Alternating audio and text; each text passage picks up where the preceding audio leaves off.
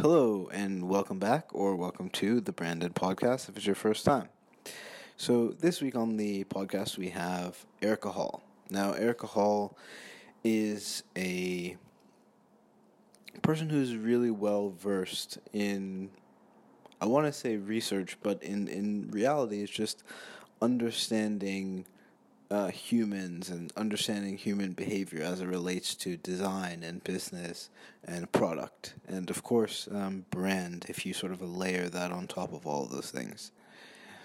So, in the conversation, we get pretty deep into the weeds um, about research, really, and about understanding people and how to conduct research and how to think about research questions and why research is valuable and how to do it and where you should start and when you should do it. All of these different questions that are incredibly relevant for anybody who's really building anything, in my opinion. Um, so yeah, with that, I don't want to keep rambling on, but uh, I think that you'll really enjoy um, the conversation. I certainly did. Um, and it's one of those ones that you'll you know you'll take out your notepad or something and and jot down um, a few things that Erika had to to share um, as they're incredibly valuable. So with that, enjoy. Hi, Erika. Welcome to the show. Hi, it's great to be here. Yeah, absolutely. So, uh, for the listeners who are coming in, um, you know, the branded podcast is uh, obviously about brands, but something that we've discovered is that um, something that's core to brands are products, and something that's core to products is this idea of you know uncovering or identifying a profound human uh, insight. And you know that's what I would really love to frame this discussion around to to sort of understand uh, the quest um, to uncover uh, profound human insight. So the first question is, can you sort of tell me about how you got to learn the art and science of uncovering uh, insight through um, you know research, design research, and etc. Uh, yeah, well, I think it all started, you know, way way way back in college because uh, I, you know, I didn't know what I was going to do, so I went to a liberal arts school and uh, I started studying languages, and then uh, then I found the philosophy department, just randomly through an elective. And I thought, oh, this is really interesting uh, because philosophy is all about asking questions, and forming arguments, and coming up with hypotheses uh, to explain things about the world and coming up with uh, systems of thought to sort of guide decision making and kind of frame this reality that we're all sort of drifting through. And uh, and then you know i also uh, was pretty interested in technology. And uh, you know was one of those kids who like got a computer and started to learn how to code a little bit for hmm. fun when i was a kid. And so then when i graduated i found the internet and i said well this is cool. And uh, and you know talked my way into a, a web job and then uh, from there, I got into uh, client services and consulting, and I thought, well, this is really, really fun. And the first agency I worked at, I had the good fortune to work at one that was really uh, research based. And it was a really smart, like cross disciplinary, holistic way of working that I found out afterwards was kind of unusual. But I was hmm. introduced to the idea then, and this was like way, way back in 1998, that um, design was core to business strategy and that mm. understanding the world and especially understanding people, your users, and your customers was critical to creating products, building brands, um, and doing anything really meaningful. And so I was just really fortunate that I had this path uh, where uh, I started out like where I really feel like my career was starting was really based in that. And then I was able to draw on a lot of um, the work I'd done in philosophy. Uh, mm. And it all kind of came together. And so it turned out that what I thought was the least useful uh, liberal arts degree turned out to be incredibly, incredibly useful to, to my work since then. Hmm. So I guess the next place I want to take this is just to focus on that the, the thing that you said there about business strategy um, a second ago and sort of understanding the world. Um, mm-hmm. And uh, it, there's this question in my mind of who, right? Um, like uh, who who is um, like uh, all the insight that we are uncovering or the um, the sort of the needs, I guess, for lack of a better phrase, um, maybe we can talk about um, that that we're that we're identifying. Uh, who is it for, right? Um, who are the yeah. stakeholders, right? And I know that in your book, Just Enough Research, there's this idea of internal research, so sort of like the research before the research in a way. Mm-hmm. Um, and I would just love for you to discuss that and, and what are your thoughts there? Yeah, so that's uh, that's the part of uh, the research I think that designers and people working on products and people working with brands really, really overlook and mm-hmm. so a, a, lot of times I get referred to you know, as a, a user researcher or my book as a user research book. But that part where you take those exact same methodologies and those exact same skills and you turn them inward on your organization, whether you're working in house or working with a client, So, really understand who are those people and how do they make decisions? Because you need to understand that if you're ever going to take insights from outside in the world and have those insights influence the decisions of an organization you have to understand the organization first and this is a place mm. where a lot of designers and researchers end up really stuck and they're not sure why you know, because they say, well, we did all this research and we got all these insights, and they're being ignored by the leadership. Mm. What do I do? And it's like, well, uh, did you find out what's important to the people making the decisions? Did you find out what's meaningful to them? Did you find out what their habits are? Right? Because we all run on habits. Mm-hmm. We all worry about um, our social standing, our social status, our relationships to each other like everybody working uh, inside an organization trying to influence customers or users out in the world knows that about people out in the world but somehow it's like you talk to your colleagues your coworkers and you kind of forget that oh everybody here we're all just people too who operate in the exact same way mm. yeah it's that makes me really think about this um sort of Mungerism, uh, this Charlie Munger character, uh, who, who, you know, always, I guess one of the things that he says is that all the behaviors that you see are the results of the incentives that you don't. Yes, that's such a good quote. I haven't heard that one before. Yeah, yeah, one. yeah. I think about that quite often, and that you just made me think about it right there. Um, and so, but the the next thing that goes to that I think about is um, uh, like I, I've certainly overlooked this in the work, like the work that I have been doing, um, and it's something that I certainly need to do more of. But then the thing that ne- like comes to mind for me is what type of research is the right research to do, right? Because I guess the, mm-hmm. the, question, the overarching question, sort of informs the method. Um, and within the context of, uh, I guess, organizational research, is there a sort of constant question, research question that in your mind informs the the method that you would uh, go about to understand your organization. So, for example, it's a, maybe talking to the executives one on one, or is it a survey, et cetera, et cetera?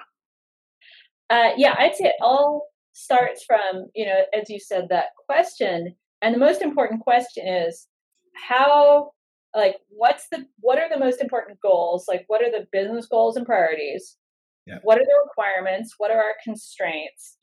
And how do people here make decisions? Like you have to understand that because that's very idiosyncratic and it's often very like not totally rational. You know, everybody in business wants to think of themselves as a very rational decision maker. Same thing, everybody who works with technology, I'm so rational, but people really aren't. And so you have to start with like, well, what do I need to know? and based on that, and then who like who are the people that I need to know things about. Uh, that guides uh, what techniques you use. Like sitting down with people one on one and just asking them to uh, like talk about their work and what makes them feel successful and who they communicate with. Uh, just having that really general conversation, like even if you think you know that, hearing it from their perspective, that's often the most powerful research method to just go and, and get somebody in a place where they're really comfortable. You know, like, so it might be uh, for some people you work with, it, it might be most comfortable to just get a coffee and talk to them. Or if it's somebody who's like higher up in leadership, you might need to make it more formal and then they feel comfortable, like, oh, I'm here to hear your vision. And, mm. and you just frame it in that way that will get them to really open up to you. And then sometimes you, I mean, you can do something like a, a questionnaire if you just want to get a sense um, from people throughout the organization of questions to ask and ideas to pursue.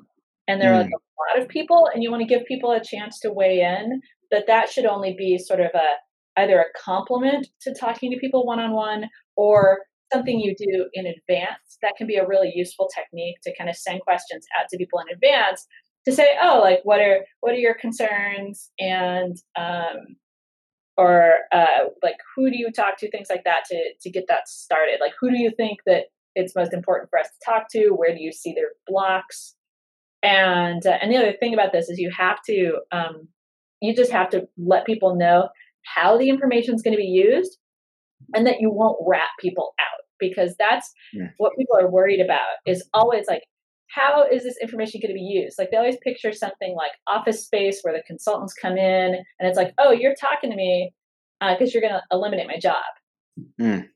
Uh, that yeah. that's always the concern that like we've faced going in to work with these organizations, and we say, okay, well, we're going to go to our we're going to talk to people, and we have to be very clear to say, okay, we're going to ask you some very general questions about your job because we want to make sure that whatever we design or recommend fits in with how you work, and we want to understand that. You know, everything you tell us, uh, it, if we share it, it's going to be anonymized um, and and and really give them a sense of why we're doing it and how it's going to be used because people can get really especially if you're in a very political organization which becomes clear very quickly people get really concerned that they're going to share something which is then going to be used against them. So you got to be careful of that. Hmm. now taking a step outside of the organization um, yeah so going from sort of internal to external this again this question of of who uh, makes me think about the audience, uh, mm-hmm. the, the, target. Uh, and often, especially when talking about brands, but also um, when talking about products, uh, there is this sort of distinction between the ideal target uh, and then who's actually using your product. Yeah. Um, and these this that, that sort of uh, that delta between. Um, and I'm curious about how you think about targets when it comes to research and like who do you talk to? Because you know you have the people who are actually using your product the people who you want to use your product um, etc so yeah how do you, how do you think about that? Well it really starts from clarity about your business model or uh, how what your brand needs to do to support your business. And that will tell you you know okay what would make us successful? Because you know what has to happen to like generate revenue for your your business or, or generate awareness or do whatever. So that clarity you have to have that clarity around what makes your business successful before you can decide who to talk to because uh, we've worked with organizations who come in and they they say, oh, I don't. They say, oh, my audience is everybody, my user base is everybody, my target's everybody because it's general, and that's not really true, right? That means mm-hmm. that they they haven't done the work to figure it out. So once you get a sense of, oh, here's where we're really providing value to people, then you can think, well, who are the people who are most likely to need that?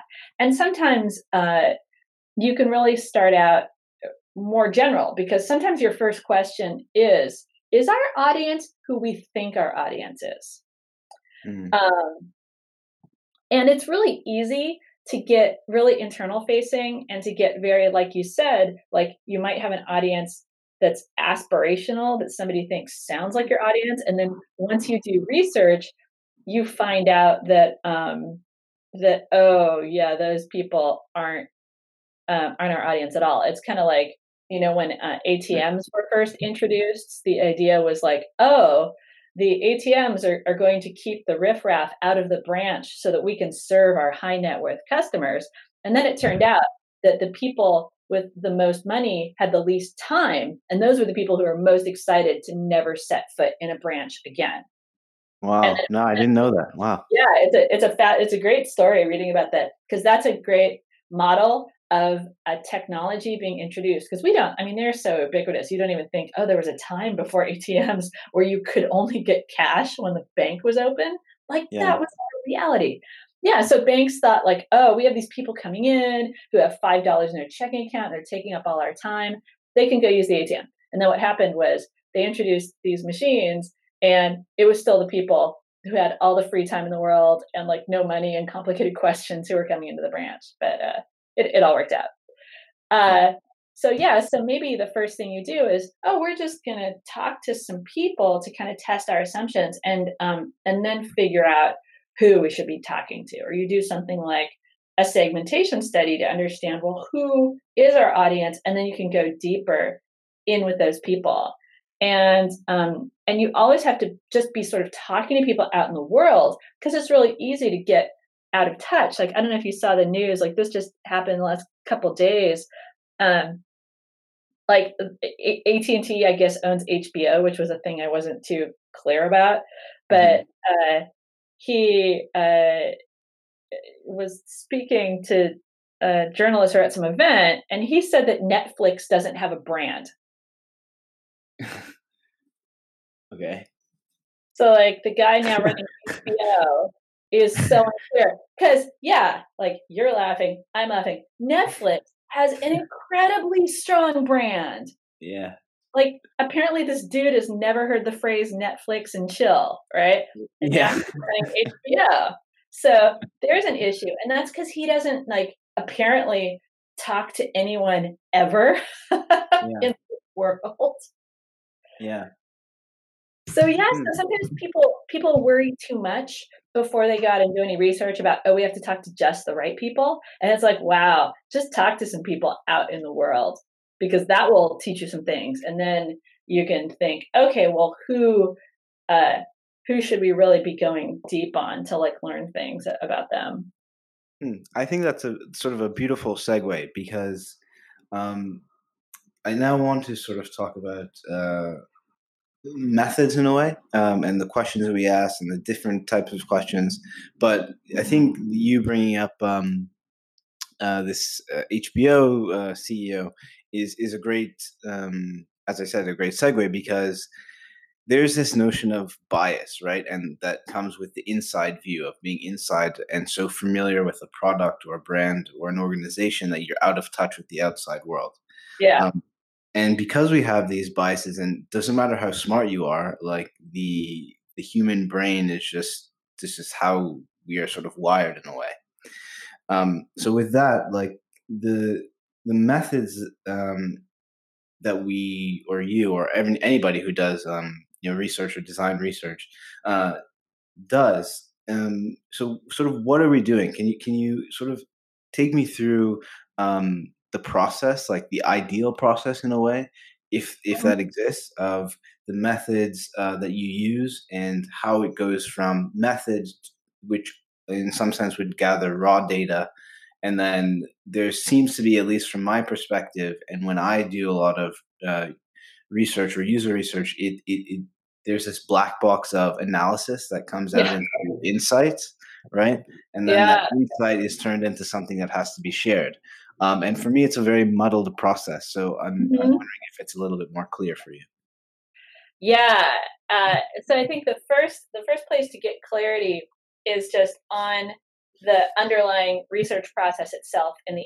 abstract because a lot of times people want everybody wants a method everybody wants a, a recipe that they can just follow and say oh yeah. if we just go through these steps every time or do this thing if we just always do surveys or always do interviews or oh now it's jobs to be done that's our one mm-hmm. thing we have to do so we learn things mm-hmm. and mm-hmm.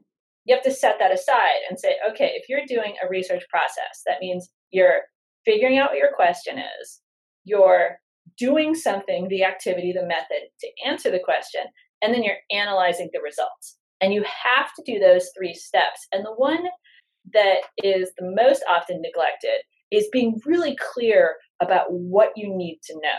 And that's based on what's your goal. So you have to start clear business goal, or maybe your research is, oh, we have to figure out what our business goal is. But you have a hmm. clear business goal. And then you say, okay, what information are we lacking? Okay, then you come up with your highest priority question. And I'd say that's the place. If you don't do that with enough rigor, that's especially where the analysis gets fuzzy at the end.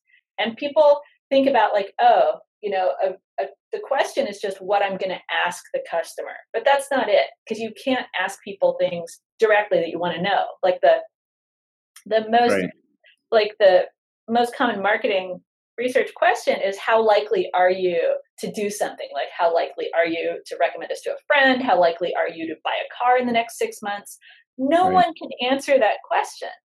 Right? right? So you can't ask that directly. So you say, "Okay, I want to know how likely it is for people to make this purchase, for this set of people to make this purchase. That's a fine research question, but you can't pose that directly. And then you say, okay, if we want to know how likely somebody is to do something, the best way to find that out is to ask them about what they have done in the past and what's motivated that behavior.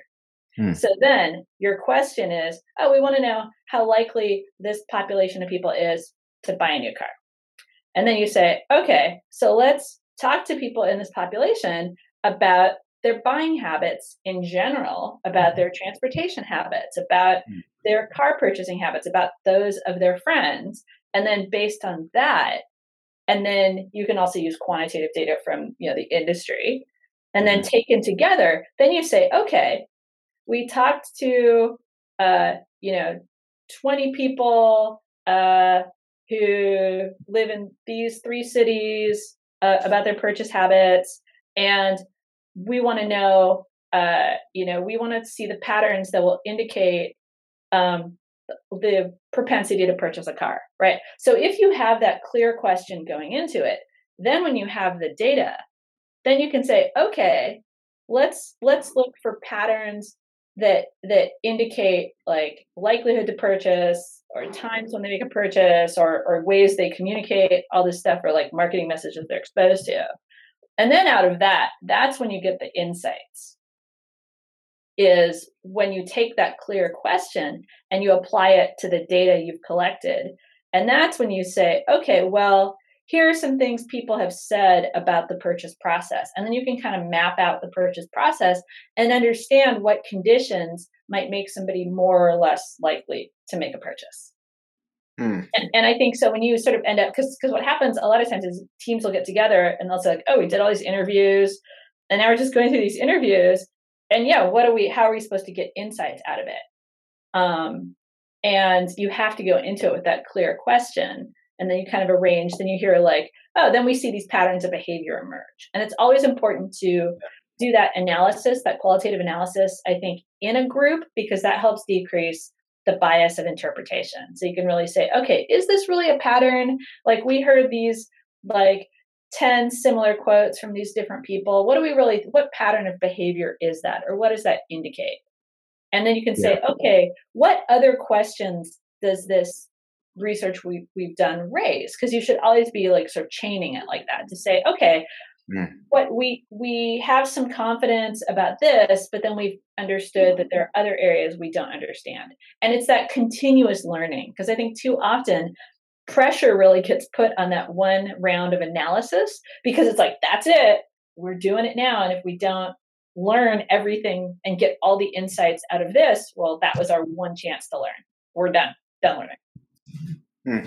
Yeah, yeah. I mean, I yeah, I see that in my own work like quite a bit uh, actually. So it makes a lot of sense. Um, although one question I do have is, uh, you oh, you tend to say research question um, as like a singular thing, whereas um, often uh, I see that there are like research questions, uh, like maybe three or four. Uh, mm-hmm. Is that in your mind um, not ideal to have more than one research question when going into uh, conduct uh, research, or I guess decide on the method most appropriate?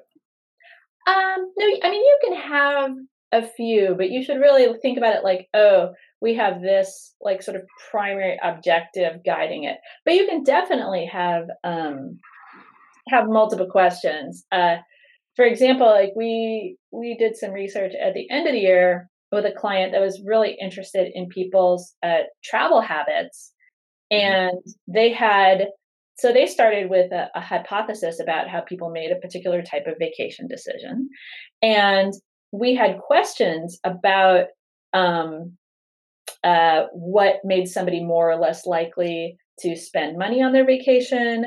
We also had a question that was uh, what um, what influenced somebody's choice of lodging, and um, and what influenced how much money people spent on activities, for example. Like those um, those were under the umbrella of our objective is we want to really understand how people make travel decisions in a certain area. And then we had a few related, I'd say like sub questions like that. And and we did get those answered because they were all kind of related.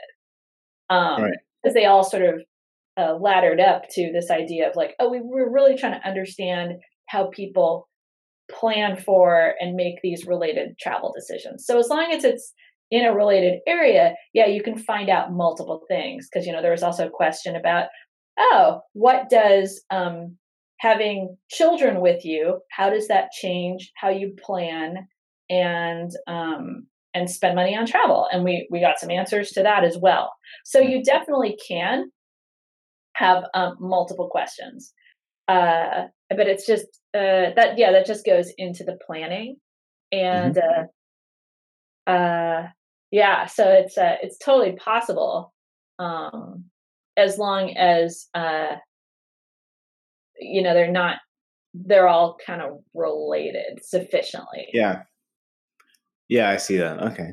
Now something you bring up there uh, hypothesis um, and i'm curious about the distinction between you know a hypothesis a research question um, and i guess the method that you choose and the questions that are associated with that um, method. How, how, do you sort of um, uh, express this to, I guess, clients or um, maybe people who are not as familiar with uh, the mm-hmm. distinction between these uh, key things? Yeah, uh, yeah, that's a that's a good question. It all depends on um, uh, what sort of like there is a great uh, Wall Street Journal piece that had this quote: "All business is a bet placed on human behavior." Which is mm. one, of, one of my favorite quotes. And that's often a great place to start the conversation with a client or a, a business that, that isn't totally bought into research. And you're like, well, what we're doing is we're placing bets of like resources, you know, time and money and people on aspects of of the business in the hope that the customer behavior and behavior in the world rewards that. And so we mm. just have to be confident to make the decisions when we're placing these bets.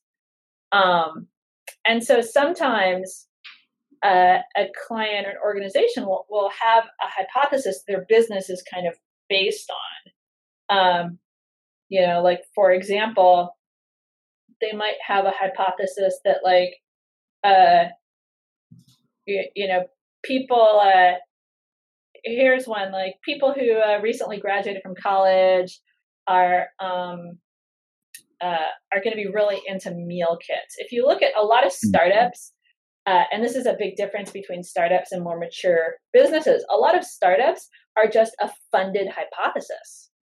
Uh, mm. Whereas um, a business that's like up and running will kind of have questions about, like, oh, is there a new opportunity in this different market we haven't gone into? We don't know.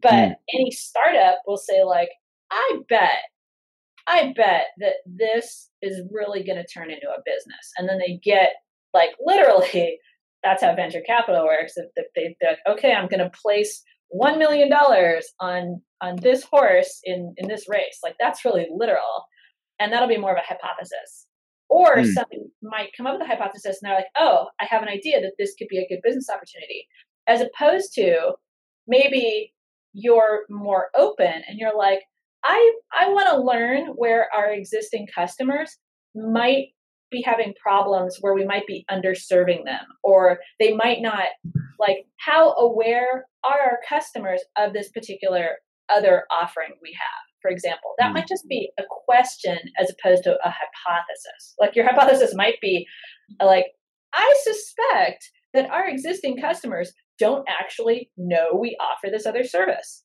that could be a hypothesis that leads to research mm-hmm. but mm. then your question is how aware are existing customers of this service we offer. Mm. And then based on that, you could like maybe you survey customers, maybe you talk to a sample of customers, um, maybe you observe people. Um, if you have a, a website where you offer your various services, maybe you uh, do sort of a uh, a watching uh, that your existing customer, you know, you're like, oh, we're going to screen share and I want to watch you like using our service and see if you ever encounter this other service that, that we want to upsell you to.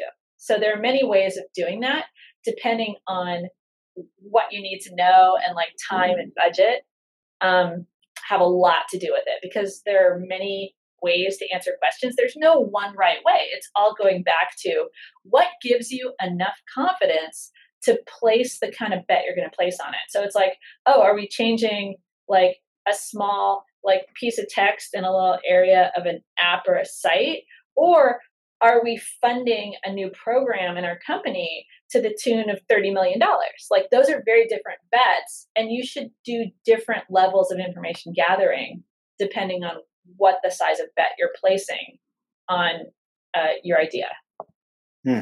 i like i like that phrase information gathering um, and so my next question is when when when does does research fit into the process of um i guess both product creation and um business analysis to a certain degree or mm-hmm. business strategy to a certain degree so um yeah when when does this research fit into the that process um how and yeah how does it fit in or how is it different in the different stages if there are different stages in your mind Oh yeah, there there are different stages. There's like the we don't know if there's a, a a, thing, you know, we don't know if it's a thing. That's usually called like generative research. Like, oh, we're looking for some ideas.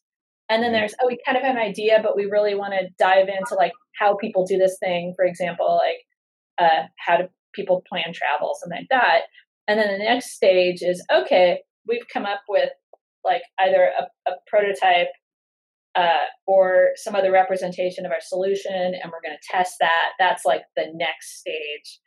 Uh, and then, of course, there's like, oh, we launched it, and now we're we're learning things through, um, you know, people interacting with it out in the world in an ongoing basis, like sort of like doing the the analytics um, mm-hmm.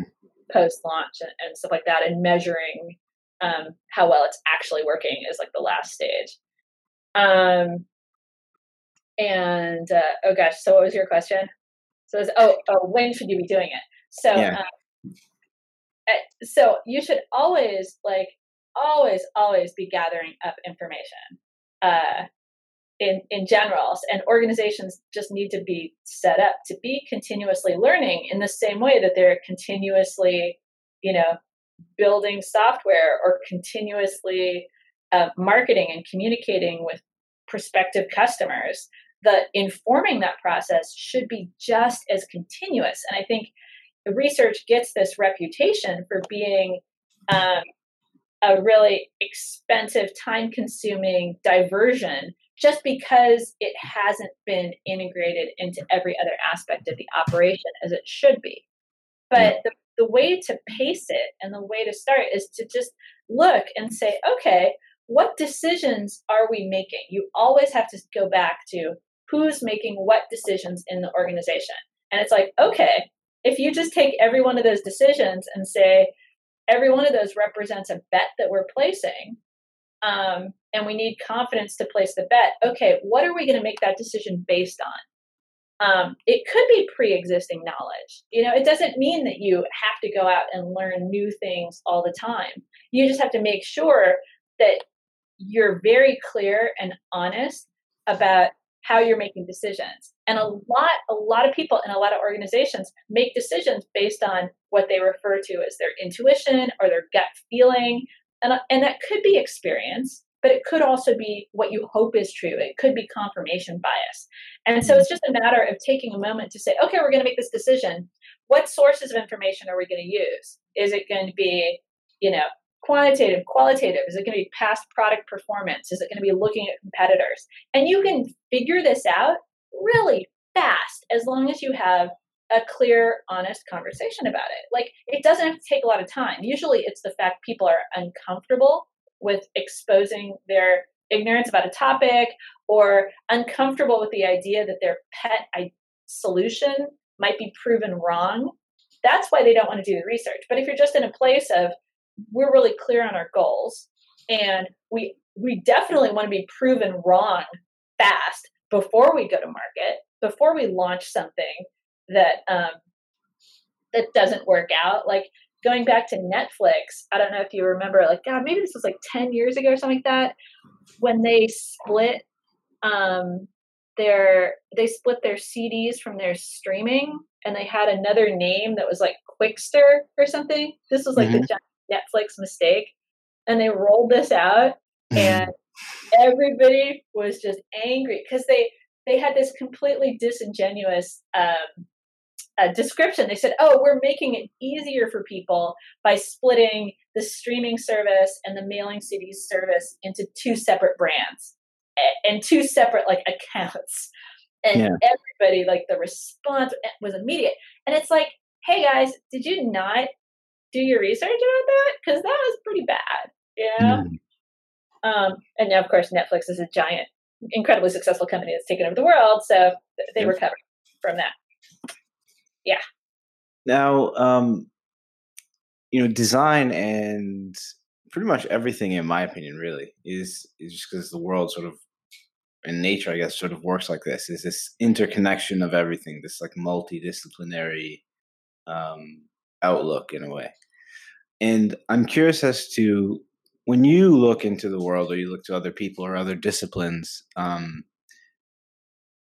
how do you see research uh, fitting in, or where would you direct other researchers? Or I, I don't want to put anybody in a box to say someone is just a researcher, or just a designer, or something. Um, I guess someone interested in other people um, where would you advise them or where have you gone to seek inspiration about how to learn better how to ask better questions how to interpret data better mm-hmm. um, yeah like what are some of those other disciplines that you look to oh like the other disciplines i mean medicine's always a good one hmm. um, you know and, and just anything uh, about like scientific research is really interesting um, because it it like uh, there's a whole there's a whole level of like how um, peer re- like bias creeps into pure research and stuff like that. Mm-hmm. Um, that uh, that gets in there, but um, you know, read a lot of science fiction. I think it, it's just a matter of being broadly curious about the world.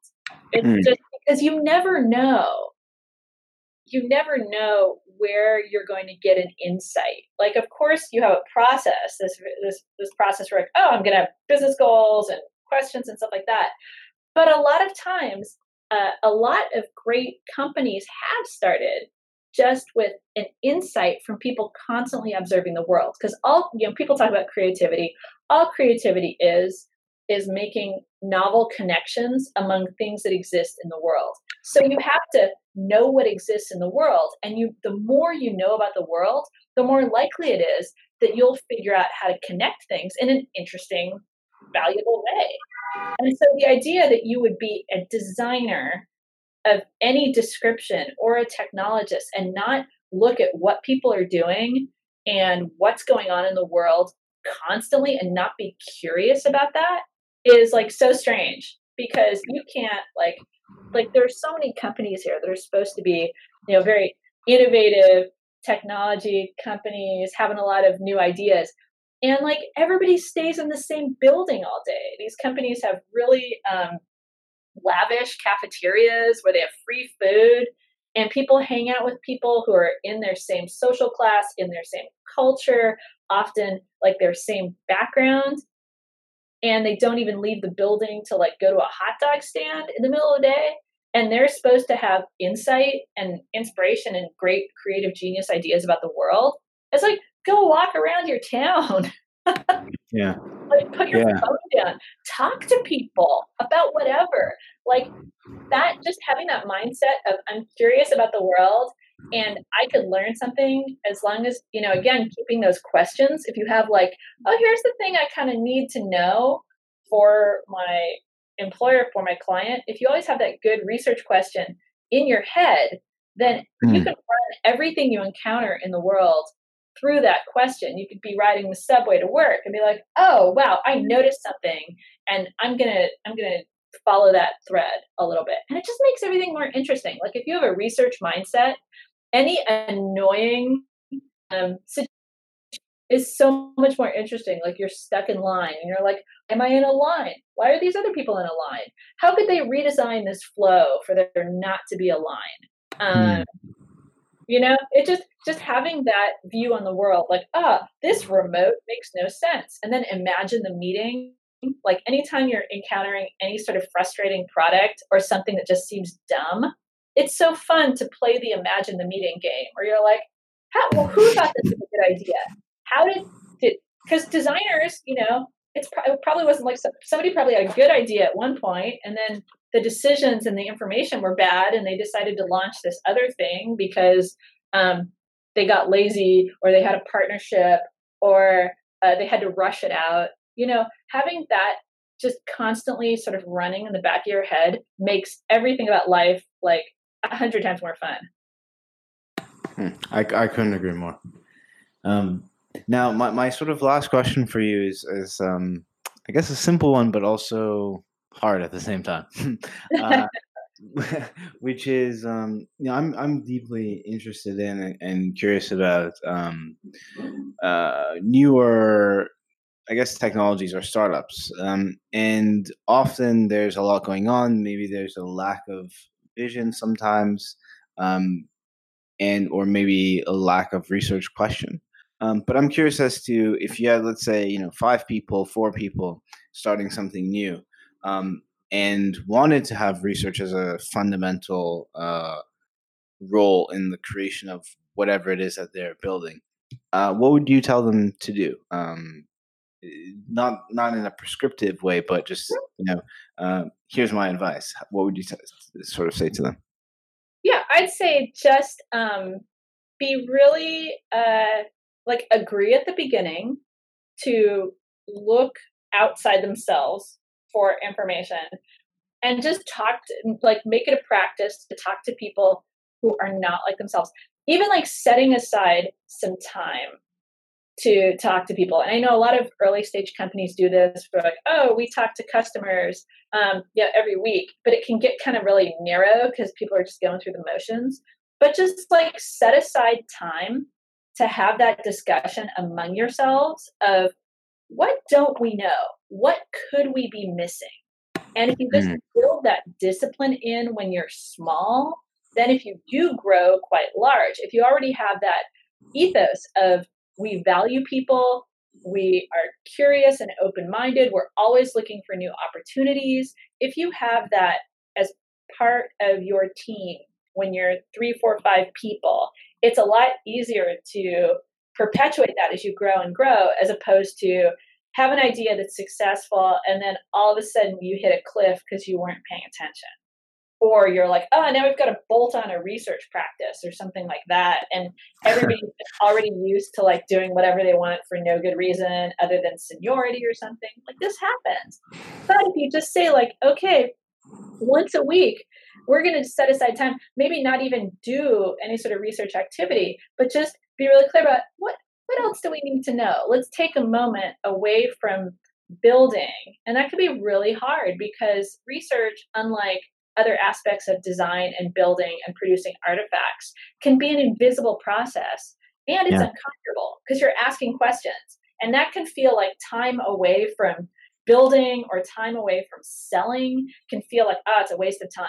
But if you just like put it on your calendar and have that discipline and say, we're going to ask ourselves really honestly, what else do we need to know? What could we be missing?